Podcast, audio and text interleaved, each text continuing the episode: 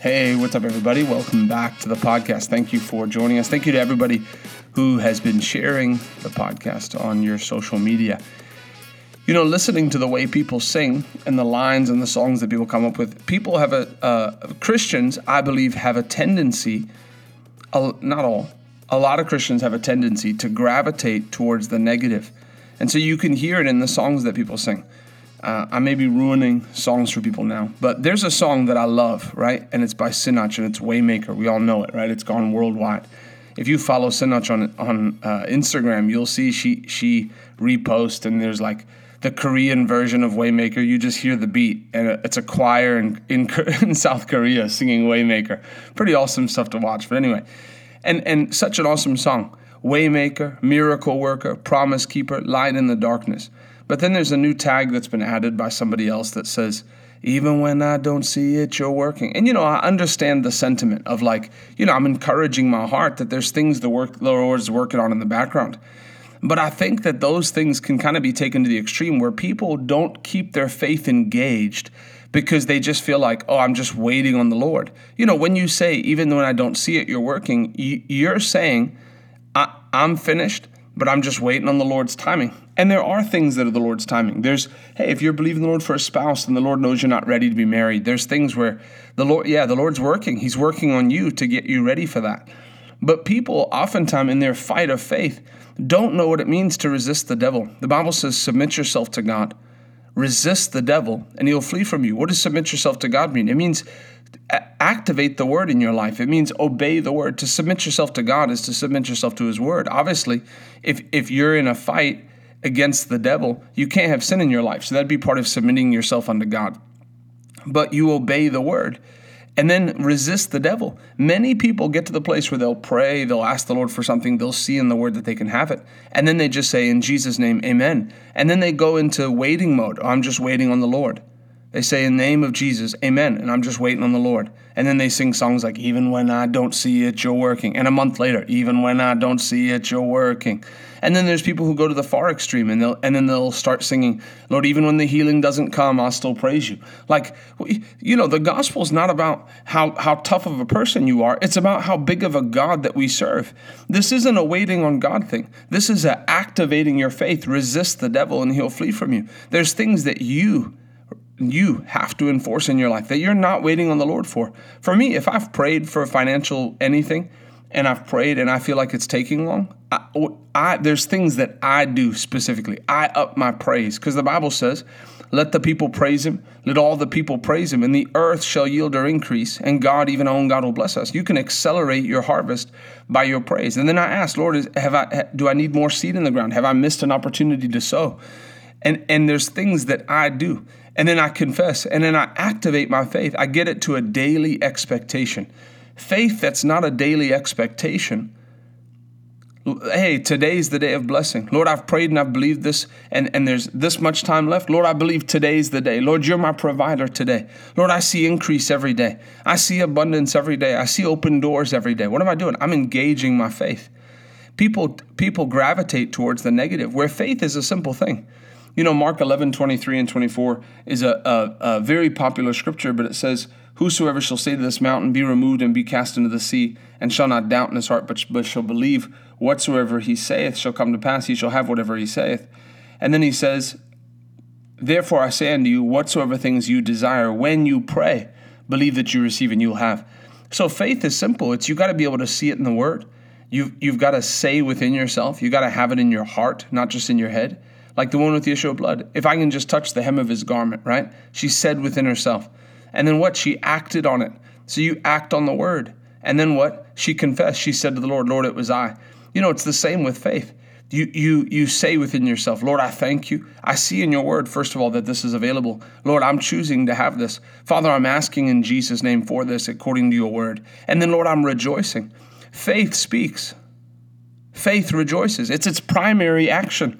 Faith speaks. Faith acts. Faith rejoices. Faith doesn't wait. Faith takes. There's no waiting in faith. Yes, faith and patience inherit the promises, but that's continued faith. That's persistent faith. That's now faith forever. I'm not saying, okay, Lord, the ball's in your court. I'm just waiting on you. No, Lord, I thank you. It's mine. You don't wait for something that's yours, it's already mine. Lord, I thank you for it. This is mine. This new job is mine. The new apartment's mine. And then I rejoice that it's mine. I rejoice that it's mine. I rejoice that it's mine. Yes, there's a physical manifestation of it coming, but in the spirit, I've got it already. I got it. I got it. So people gravitate towards the negative because it's just easier. You know, even when the healing doesn't come, I'll still praise you. Who, who, what God are you serving? Is that what you think of God? That all you can sing is about how possibly the healing, you know, it's the story's not over yet, and you're already singing about even when the healing doesn't come. Don't fill your heart with why is this taking so long? You got to figure out why it's taking long. Fill your heart with I serve a big God. Rejoice in the fact that He's Jehovah Jireh.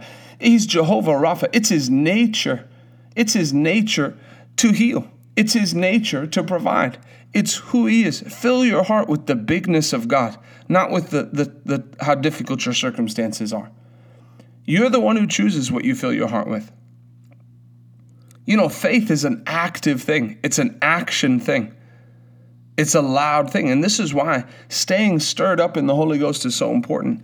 Because this stuff doesn't dwell in the, the, the, mental realm. You can you can think, you know, thoughts run through your head, but your spirit man has to get filled with the fact, I serve the God who answers by fire. I serve the God of Elijah who made who who rebuilt the altar and put stones and then poured water into the ditch, water over the wood, water into the ditch and then prayed for 17 or so seconds. And God's that's the God that I serve. I serve the God of Elijah who who prayed and it didn't rain for a space of three and a half years. I serve the God of Shadrach, Meshach, and Abednego, who, who took a stand among millions of people and just said, No, uh, we're not we're not doing this. You know, we'd rather die than do this, but the God we serve is well able, and He in fact He will deliver us. That's the God that I serve. I don't serve the God that has trouble fixing a, a, small back pain or diabetes. You know, it's been 14 years I've been believing the Lord. There's there's something wrong with your believing. There's not something wrong with the Lord. You know, and you, you come to a place of responsibility with that. Because it's easier just to wait. I had someone say, So you're telling me if someone doesn't get healed, it's lack of faith?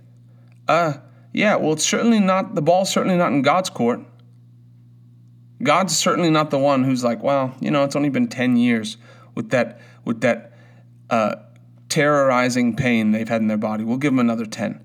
No, Jesus found people who didn't even call on him. The man at the pool of Bethesda, he saw him. He's been there for 38 years.